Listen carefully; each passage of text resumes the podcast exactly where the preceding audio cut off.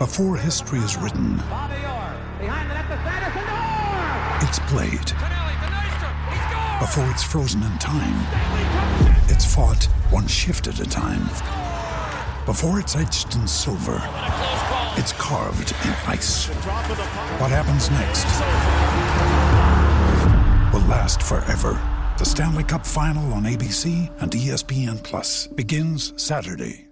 Now's the time to save 30% on wedding jewelry, only on BlueNile.com. Make sure your wedding ring is the one with your pick of diamond and lab grown diamond bands, all hand finished and graded for excellence. Or surprise her with something blue she'll love for life, like a stunning pair of sapphire earrings. Blue Nile's jewelry experts are available 24 7 to help, from fit questions to style advice. Right now, get up to 30% off at BlueNile.com. BlueNile.com. It is episode 267 of Red Sox Beat presented by CLNS. This is Josh Lewin, and thank you for hanging with us here.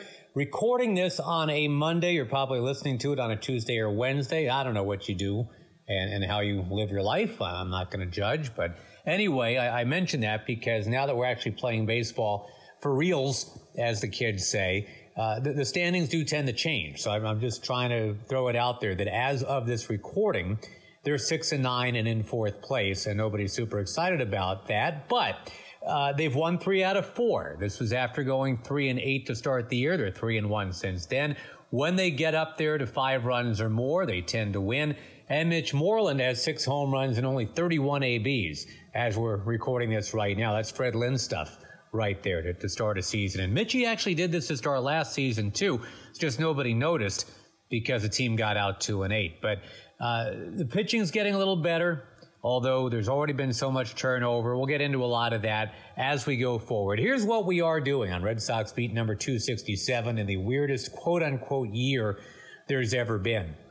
I keep saying it's not a regular season anyway. It's, it's quite an irregular season, and I think we all have to be at peace with that. Chad Jennings will come by and talk to us kind of point by point about what is going on with the Red Sox, what he's hearing. He's closer to being on the ground than I am right now, so a wonderful writer, good guy. Chad Jennings will take us through what he's hearing. And for those of you wondering, are we ever going to see Bobby Dalbec? I don't know if we're going to see him this year. Remember, he had to uh, to fight through the COVID protocol back around a month ago. They don't really need him quite yet as of this taping, but we might see Bobby. And he's a fascinating kid. So we'll kind of tip back towards our spring training interviews, dip into that and let you hear what he sounds like just in case we never actually see him play here in 2020. So, again, the Red Sox are winning more than they lost this past week. The Yankees are starting to falter a little bit. They don't look like the perfect team anymore. Stanton is injured. Their pitching has issues. Yankees and Rays were chirping at each other, yelling at each other all weekend. That was kind of fun to see from afar. Also interesting, of course, to see the A's and the Astros go at it. Of course, Ramon Laureano, Alex Cintron, all of that. So we have sports. Uh, I think that's the key takeaway here. Sports keep coming back. So does your chance to bet on sports with our exclusive wagering partner, betonline.ag. MLB has, of course, restarted. It's in full swing. A lot of prop bets you can get in on. And as sports hopefully start to return more and more, remember, Bet Online has sat down with Eddie George, Robert Horry, Harold Reynolds, a lot of cool people getting their opinions on what it's like playing without fans, what they've called uh, Fandemic here. Go to uh, visit betonline.ag today. You can check out all of the odds and up to date sports news. Don't forget to sign up, take advantage of all the welcome back stuff they've got going on. Bet Online, your online wagering experts. Again, it's Bet Online, and uh, we, we would very much like you to continue with them because they're continuing with us. Makes the world go round. So, Chad Jennings, to join us. Should we just dip right in? It's not a perfectly recorded interview because we're in the times of COVID, so I know this isn't to sound perfect. But for what it's worth, here we go. Joins us, and we're so glad he's doing that through the magic not of Zoom, but some wacky recorder call thing that I've got going on my phone. We're, we're all making adjustments here, obviously, Chad. And first of all, thanks for, for stopping by again. People love your insight. How are you adjusting? I mean, we're, we're looking at games that have no fans. There are reporters there all spread out. You're looking down at cardboard cutouts, but nothing much more than that. How are you finding the 2020 season other than bizarre? Yeah, it's a it's an adjustment on two ends, really. You know, my my wife and I have a three year old and a one year old, so that's sort of the the first challenge is just figuring out physically how to be available yeah. to do my job. Um, and then once I'm there, you know, whether I'm at the ballpark or if I'm, you know, just sitting in my basement on a Zoom call or whatever, watching the games on the road on TV, it, it's trying to figure out then how to how do you write about this season? You know, it, it honestly the the fact that that they just hit 15 games and we're a quarter of the way through the season, I mean that snuck up on me. You know, it was I was kind of starting to write something about the uh, about the struggles of the offense, and you know, you just write 15 games, and then it just sort of at some point while I'm writing, it, I thought, oh my god, that's they're a fourth of the way through the year. You know, it it, right. uh, it, it it makes it really it's really odd, and and you know, it, and I think you can see it too you know, in some of the evaluation that's happening both from those of us sort of watching from the outside and, and those inside, you know, I mean, 15 games into the season, you know, I looked it up the other day that 15 games into the season last year, Mookie Betts was hitting like 230. And, you know, that's Mookie Betts. Now, he obviously turned it around, had a very good season, but if Mookie Betts were hitting 230 a quarter of the way through the year this year, that would be a huge story. Um, you know, and, and you're seeing that with a lot of guys with JD Martinez, Rafael Devers, some guys who are off to slow starts. It's kind of like you're, you're, you're stuck between two worlds, which is the reality of this season where you go, okay, that slow start is a real problem because that slow start is now a quarter, uh, you know, we're a quarter of the way through the year, but also it's still baseball. It's still 15 games of baseball. So how much do you, do you really just go, oh, okay, JD Martinez is probably not going to be good for the next 45 because his first 15 were bad, right? I mean, you don't know. It, it's a it's a hard thing to know really what to make of all of this because it's just all so it's all just so completely different from anything we're used to. Yeah, and I think we're all getting used to this conversion rate now too, right? I mean, every game yeah. is worth 2.7 games, so I mean, every at bat basically is worth 2.7 at bats. And I I look at Charlie Blackmon hitting 440 and I'm thinking, well, you know, he's at Coors Field. The weather is warm. That mm-hmm. team is winning. And he's only got 44 more games to go. You know, I mean, so it, it, your mind starts playing little tricks on you. So uh, that's a good one, Charlie Blackmon. Let, let me get you to what you were writing about recently on The Athletic, which is there's not a lot of Charlie Blackmon going on with the Red Sox. In fact, as, you and I are speaking, their team batting average is 236. Uh, they're not hitting much with, with men on base, runners in scoring position, all of that. Uh, we're looking at what Fangraph deems as high leverage situations. They're hitting a buck 43 without an extra base hit. Uh, when you, when you put it into that silo, only the Royals and Phillies are down there with them. So what's going on other than, I mean, like you kind of suggested, it's only 15, 16, 17 games, but, uh, Benintendi, Martinez, what, what are we looking mm-hmm. at here? Yeah, I think it's it's interesting to see it where the the team is so split. You know, I mean, it's really half the roster has been pretty good. I mean, Vasquez has been good. Uh, Xander's been pretty good. Those a lot of Xander's good numbers really come from that one four hit game. But but even since then, he's been good. He's walked a lot. He's gotten on base a lot. Um, you know, I mean, Kevin Pillar has been good in, in this sort of part-time role that he's in. Mitch Moreland has been terrific.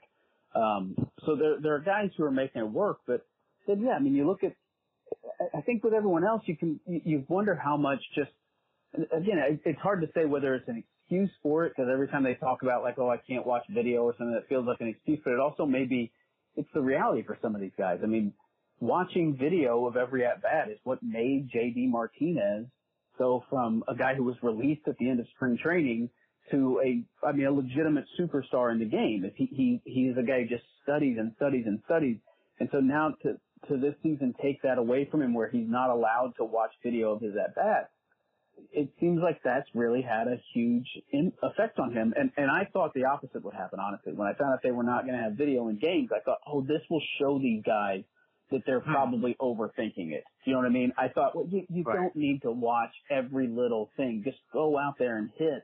And I bet this will show them that you know you just you're you're probably overdoing it, overthinking it a little bit. Just go out and hit, be a hitter, and just go. And for some guys, you know, Christian Vasquez is a big video guy who who really modernized his swing last year. His numbers have stayed pretty good this year, even without video. But JD is a different hitter. I mean, he is he just in every way, whether it's just the sort of standard numbers that we're used to looking at. He hasn't had an RBI since opening day. I mean, that's insane.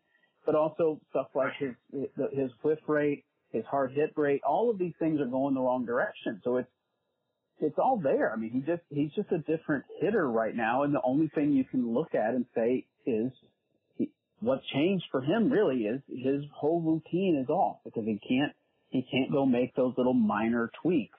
But then with other guys, you know, Jackie Bradley, Tim Hyers said it the other day that they, he started the year going really good and he was kind of going the opposite field a little bit, feeding some shifts. And now they've just started pitching him in and it's a matter of he has to make that adjustment. But again, shortened season. So when he has one good week and then one bad week, it, it all gets amplified, you know, and it's like he, he has to make those adjustments. Taking a week to make the adjustment is uh, that that's forever. You know, I mean that's right. That's basically taking a month to make the adjustment. Um, well, Benintendi, yeah, Cindy, you wonder about. I mean, Benintendi right now is is literally might be the worst hitter in baseball by the numbers. I mean, he has been unbelievably bad. Two hits all season. That that's unthinkable. And with something like that, you wonder how much that sort of the intangible of a 60 game season where he's being asked to lead off and he obviously wants it, right? He, he wants to be that table setter. He wants to be able to sort of help out and play his role. But if you get off to a slow start, which Benintendi's been prone to, I mean, in his career, he, it's been very common for him to have a bad first week or so. And then he kind of gets some traction and he gets it going. But in this situation, you wonder, does Benintendi have a bad week?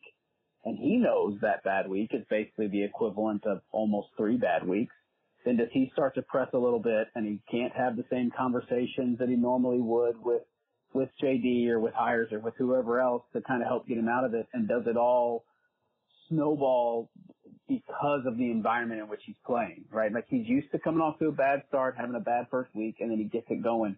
Is it harder to then get it going because of everything else that's going on? I think you bring up a great point. it reminds me of the old, there's an old Peanuts cartoon, uh, where Charlie Brown is trying to work through something and Lucy says, don't come to me with your stupid problems. And, you know, I mean, normally everybody goes to JD. He's hitting mm-hmm. 346, so he's happy to help everybody else. Well, right, right. now he's, he's slugging 346. So it's, it's gotta be, don't come to me with your stupid problems. Cause oh, he, you totally, know, he yeah. can't, Right, he can't figure it out himself. And it was staggering, Chad. I mean, to see Benintendi in the fourth inning the other day getting pinch hit for by Kevin Pillar. I mean, you know, that, that's such desperate time, call for desperate measures kind of stuff. But then you're right. You look at the calendar and realize, you know, there, there's 40 games left in the season because of, of what 2020 is. Yeah, and and, and that, that that is magnified, right? That that one, even though you say, oh gosh, it's the fourth inning, the 15th game of the season, 14th game of the season, whatever it was, it, that matters. I mean, they, they need that win so much more. And, and look, Ron Roenicke's been around the game for so long and he is, he is just a, he just is a genuinely nice man who, you know, in a normal circumstance, I don't think there's any way he, that, that, that's embarrassing for Benintendi, right? To be pulled in that situation. I mean, it is a, it is a show of we just don't believe you can get the hit in this situation. That, that's that's a tough message to send two weeks into the year, and you know Roenicke's well aware of it. I mean, Roenicke was not a guy who his career was, you know, as kind of an up and down part-time player. He, I think he is very, uh, very aware of what it what it feels like to be in those situations. So for a guy like that, for a manager like that to make that move shows you that he just, he, he knows that's the, that's the decision he has to make right now. I mean, he, there's no way he feels good making that move and having to tell Benintendi, I don't believe in you in this situation, but he, it, it had reached a point, even after only two weeks, it had reached the point where he just, he had to do it because of, uh, of the, the, the way everything is so magnified. So Ron Roenicke, who obviously, look, uh, he's trying to prove himself in an impossible situation.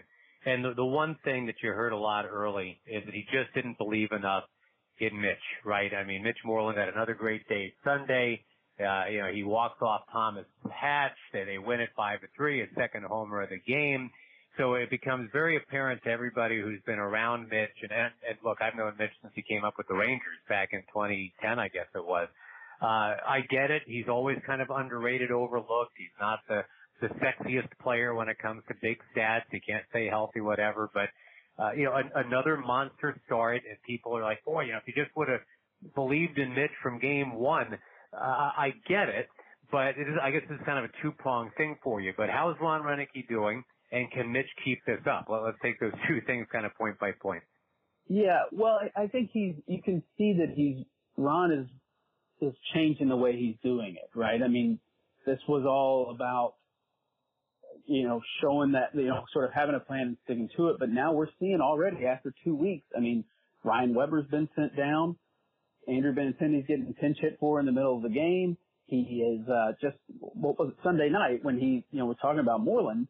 He also left him in to face a lefty late in the game, showing some faith in him there, and also knowing, planning ahead, going, okay, I need, I'm going to need Moreland later in the game, and then Mitch ends up hitting the walk off.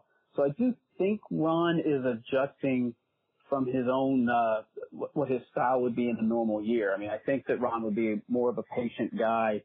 Um, but we've seen it, you know, and then gosh, even earlier in the year, very early in the year, when they they took Jonathan Lucroy off the roster to add an extra pitcher. I mean, Lucroy is a is a Roenicke guy. You know, that's part of the reason he's here is because Ron knows him from their their time together in Milwaukee. So I, I think that Ron is you know, you can argue whether it's working or not, but I do think that he's adjusting and trying to change some of the way that he does things to uh, to fit within this season and within these particular challenges.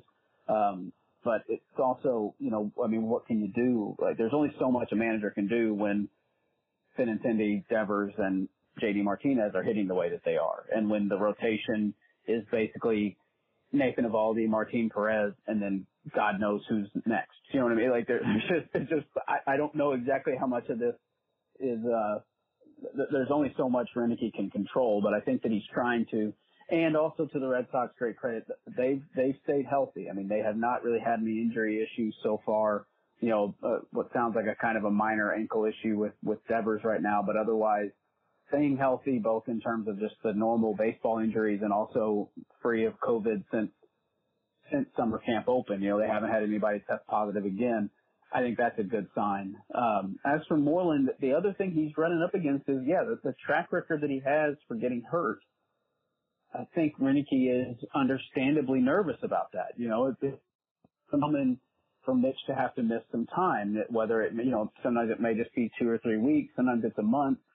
Well, now in this season, that's, that's too much time to miss, you know, so I do think there's a there's some extra concern there of, you know, if we do lose this guy for a little bit and he has another one of those little nagging injuries, um, he really is sort of carrying the team right now, and they they've got to do what they can to avoid that. Um, but you wonder how long how long can they continue to play it safe like that? You know, they you understand why they're they're a little bit cautious with Mitch, but at some point, if he still is the the guy who's who's driving in all the runs, and they're just going to have to play him and and hope it works. Great stuff with Chad Jennings. We've got him for just a few more minutes. We've talked a lot of hitting. I know you're about to start writing about the pitching. Brian Johnson won't be part of it going forward. That news coming down very recently. Uh, your take on that, and, and also I want to ask you about Nate Eovaldi, who reintroduced the curveball in his last start, was getting mm-hmm. swings and misses, were terrific. So uh, Brian Johnson out, Nate Eovaldi healthy and way in. Uh, let me get your your take on those two guys. Yeah, well, Eovaldi's been great. I mean, Eovaldi's always had really good stuff, and it's always been a matter of uh, of, of one getting enough swings and misses on his fastball. You know, he has a ton of velocity, and he throws a lot of strikes. I mean, for a guy who throws as hard as he does, he throws a ton of strikes.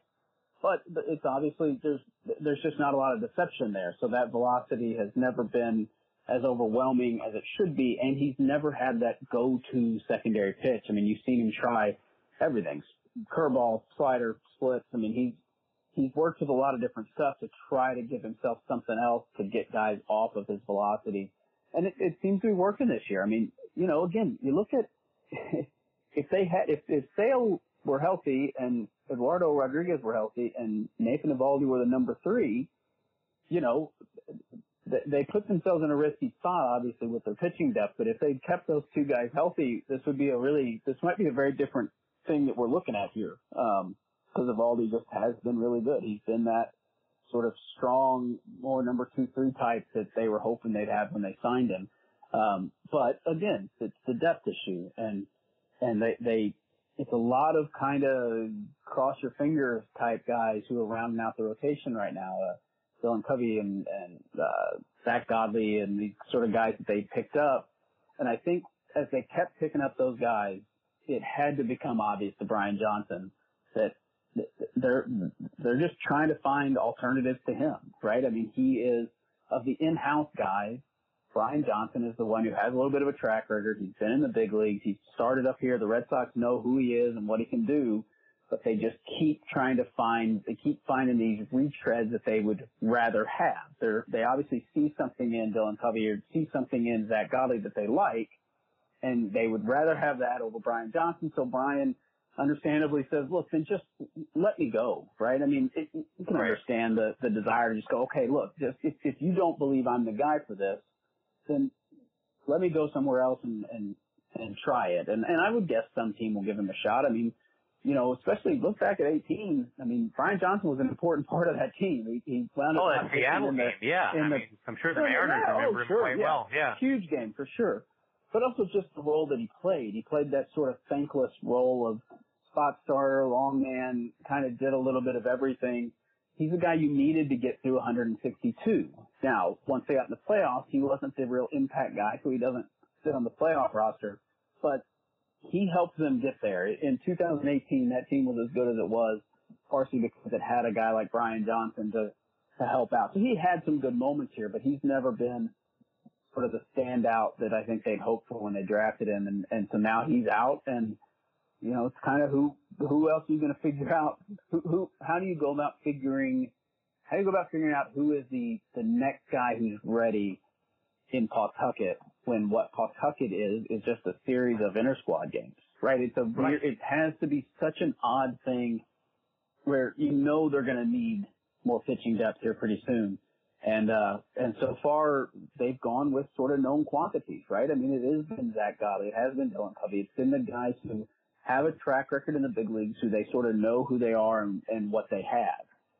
Now, how do you evaluate to figure out, you know, is Kyle Hart ready? Is Tanner Houck yeah, pitching well enough against lefties where he's ready? It's a harder way to figure. I mean, they, that evaluation is going to has to be much much harder right now because these guys are basically just pitching in spring training workouts, and now you have to figure out what that means. Yeah, Ryan Weber and Matt Hall were your number three and four starters. They've already been dispatched. I mean, I would say to Pawtucket, and geographically that's true, but it's really just an internment camp is all it is. I, I mean, it's this whole year just so weird. But hey, Chad, you're covering it beautifully. Uh, I'm looking forward to reading the, the pitching take that you've got coming in your next piece for The Athletic. Your, your hitting breakdown earlier this week was fantastic. Thanks again, buddy. Stay safe. We'll talk soon. Thanks. Sound good. Thanks so much. I appreciate it. Chad Jennings of The Athletic, thank you very, very kindly. And you can always check him out, of course, if you subscribe to The Athletic, or we don't have a stake in that, but we just think it's a pretty good website. So going forward here, again, I mentioned I love the idea if you're going to have a mediocre season, which it looks like the Red Sox are going to have, start seeing what you got. What else? what can we start looking forward to? Bobby Dalbec to me is one of those guys. So maybe if they're out of it in the middle of September or something, we do see some Bobby Dalbec. And, you know, Michael Chavis came up last year and kind of turned everybody's heads.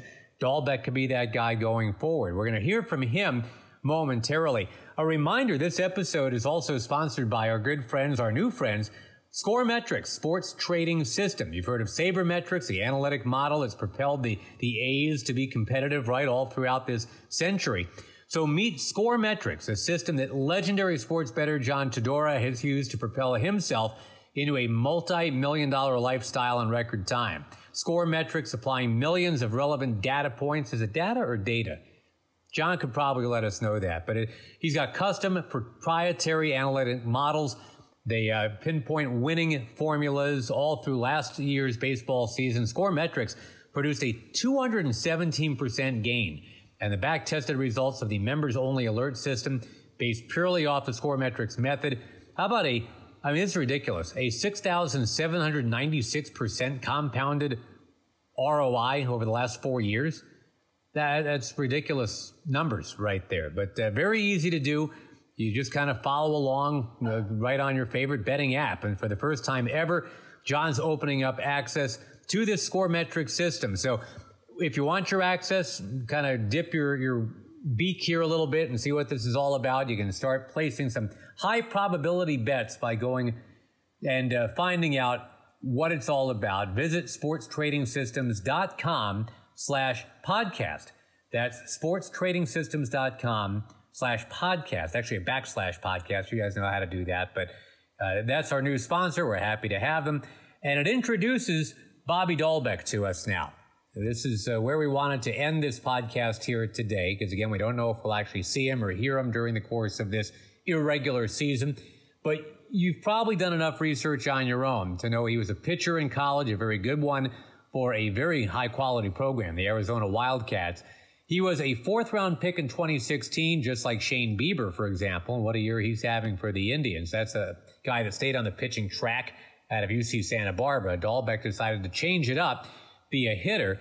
And that's going okay. Last year, I know he hit only 239, but with a lot of pop 27 home runs, 73 runs batted in. They put him on the 40 man, and the COVID then showed up. So we knew that his season would be paused a little bit this year. Power bat, good defender. You guys want to meet him? Here was the interview with Bobby Dalbec from back in spring training in terms of your childhood, that's yeah. where I always start. Um, when did baseball become the thing as opposed to the other things? Um, you know, I was born in Seattle, and my parents both love baseball, so we go to Mariners games, you know, quite frequently. Um, so I think when I was about three years old, um, I started like you know loving it and playing in the backyard. We had like a big hedge in the backyard that we would call the Green Monster. Funny enough. Um, so I think that's that's kind of where I've just I, you know, I've really stopped since. Do you have any pre-implosion to the Kingdome memories, or are you all Safeco Field? I was all Safeco Field. Yeah. My dad, I think my dad was at that um, ALDS game against the Yankees. Wow. Where Griffey, Martinez. Edgar, yeah, Edgar yeah. Martinez. Yeah, I think my dad was there. Yeah. So for people who don't know, you now go to that stadium on Edgar Martinez Drive. I mean, yeah, that he's that big of a deal yeah. there. Who were your guys growing up? Um, you know, Edgar Griffey was a big one. Um, A Rod, you know, those those two. You know, I, I, was a big fan of Bret Boone yeah, back in the day right too. On, sure. um, the Booney bat flip. Booney bat flip, yeah. And I've actually got to talk to him on the phone. He actually, you know, he says Booney bat flip, you know, in third person, which is pretty funny. But, but, well, you know, if, if Twitter was a thing back then, yeah. that would be such the hashtag, right? Great. Yeah, it would have been great. Um, and I've talked to Edgar too about hitting. You know, when I was in the Cape Cod League. Um, he's, you know, he's awesome too. So it's cool to be able to, you know, talk with, you know, a couple of those guys that I grew up looking up to. I'm glad you brought up the Cape League. I want to ask you about that experience because that endears you to Red Sox fans, yeah. right? If you've already been on, yeah. on the Cape. But, you know, people, they, they see the movie with Freddie Prinze Jr., they think it's exactly like that. Yeah. Is it exactly like that or not really? Um, it is pretty close, I think. Um, you know, not as much partying, I don't think, um, just because host families, you know, had we had curfews and all that oh, stuff. you did? Okay. Yeah, we had yeah. curfews and all that stuff, and none of us were you know, I wasn't 21 when I was ever in the Cape, so I wasn't really going to bars or anything like that. But, um, you know, going to the field, you know, doing your own field and, you know, like I would play third base in Orleans and I would rake third base after the games, you know, wow. like, yeah, wow. there's no ground, like you're the grounds crew. So it was pretty cool. Point of order, what time was the curfew? Uh, I think it was 11:30, 12, something like that. Unfair. Yeah, that's not right. horrible. Yeah, okay. not horrible. Uh, what what was your host family all about? And do you still stay in touch with them? Yeah, I talked to them. I had them for two years. Um, the Thompson family, Rody and Paige, and they're great. You know, they're house five minutes from the, five minutes walking from the beach. Um, yeah, they had a yellow Jeep Wrangler for me to drive, so it was, oh, it was cool. cool. Yeah, we, yeah. I had like my own loft and everything. It was it was awesome. It was a good experience.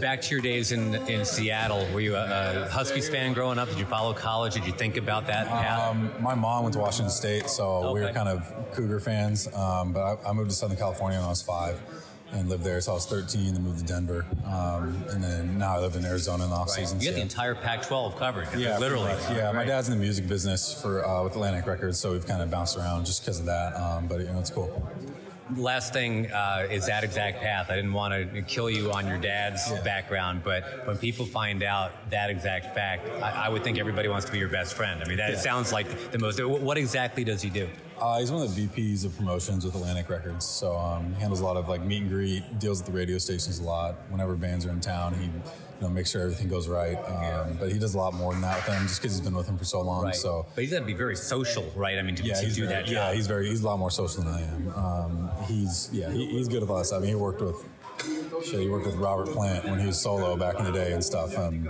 you know, I grew up like going to Matchbox 20 concerts and, um, you know, Kid Rock and, you know, all that, all that good stuff. So. Do you find that there's a crossover? I mean, you're geeked up to meet Kid Rock. Is he geeked up to meet athletes? Does, does it work both Um, ways? I haven't, I haven't, I haven't seen Kid Rock forever, so I wouldn't know. But uh, you know, I met like I saw Rob again for the first time in like eight years. Um, this off season, he was doing an acoustic show in Phoenix. My dad is in town, so I got to see him again after like eight, nine years. So it was pretty cool being able to see Rob again. Who are your go-to bands now? If you had to beg Dad for access, Um, I don't know. That's tough. Um, n- not necessarily as many bands that are with Atlantic Records. You know, I'm a big like classic rock guy. So you know, I, last off season I saw like Elton John and Fleetwood Mac, and you know, Foo Fighters aren't classic yet. They will be, but you know, Foo Fighters and Red Hot Chili Peppers and all that stuff. So I go to a lot of concerts. Um, but yeah, so um, you know, he's been good. That's why you know I'm fairly musically inclined. You know, I started teaching myself piano uh, last off season, and then you know, I'm learning guitar right now, the spring training. So I'm doing guitar instead of piano during the season. yeah, well, much easier to travel a guitar Yeah, than a, a piano. I, I'm, a, I'm a keyboard guy, and I used to travel a mini one with the Mets until the equipment guy said cut it out because yeah. guitar is a lot easier. Um, what'd you think of the Elton John show? It was awesome. Right? Uh, yeah, he was he was awesome. It was, it was super cool. 70 whatever, and he's still yeah, bringing He sounds great. Yeah, he sounded great. Um, you know, still plays the piano like hell. So it's it's crazy. Exactly yeah. right. Yeah. Uh, very last one, I promise, but uh, one quickie baseball thing. Are you, I ask this of everybody, are, are you a goal setter? I mean, do you say, okay, this is the year I do, th- or does it not matter? Um, I set like little goals, so like daily goals, and then, you know those kind of end up amounting to more than just trying to chase one big one the whole time. Um, for me, that's just how I work. Um, obviously, there's you know lifelong goals, dreams that are you know set from a young but if age. you're not a major league all star by 25, that's not going to crush your no, spirit. I don't. Yeah, I don't really set. I don't really set that that kind of stuff. You know, I just want to get a little bit better every day, and you know, keep working on what they think I need to work on, and you know, improve. Perfect answer. Thank you, buddy. Appreciate you. Yeah. Good luck with everything. Thanks. Nice kid, right? Bobby Dalbec. We appreciate his time. And uh, again, his time as a college baseball two way player really showcased his ability. And, you know, the mid 90s guy with his fastball. If you look at the 2016 College World Series, Arizona went all the way through into the final. And against Oklahoma State in that championship series, Dalbec had an eight inning game, one run. He struck out 12 but they lost that game one to nothing. So really interesting guy. I hope he makes it. I'm just glad he spent some time with us here. Glad you guys did the same thing. Always nice to have you for Red Sox Beat. Thanks to Chad Jennings again for stopping by. Welcome our new sponsor as well, uh, the Score Metrics Sports Trading System people. We appreciate them very much. Appreciate you taking the time as always. We'll be back a week from now with more and hopefully some more winning Red Sox baseball. This is Josh Lewin. This is Red Sox Beat from CLNS.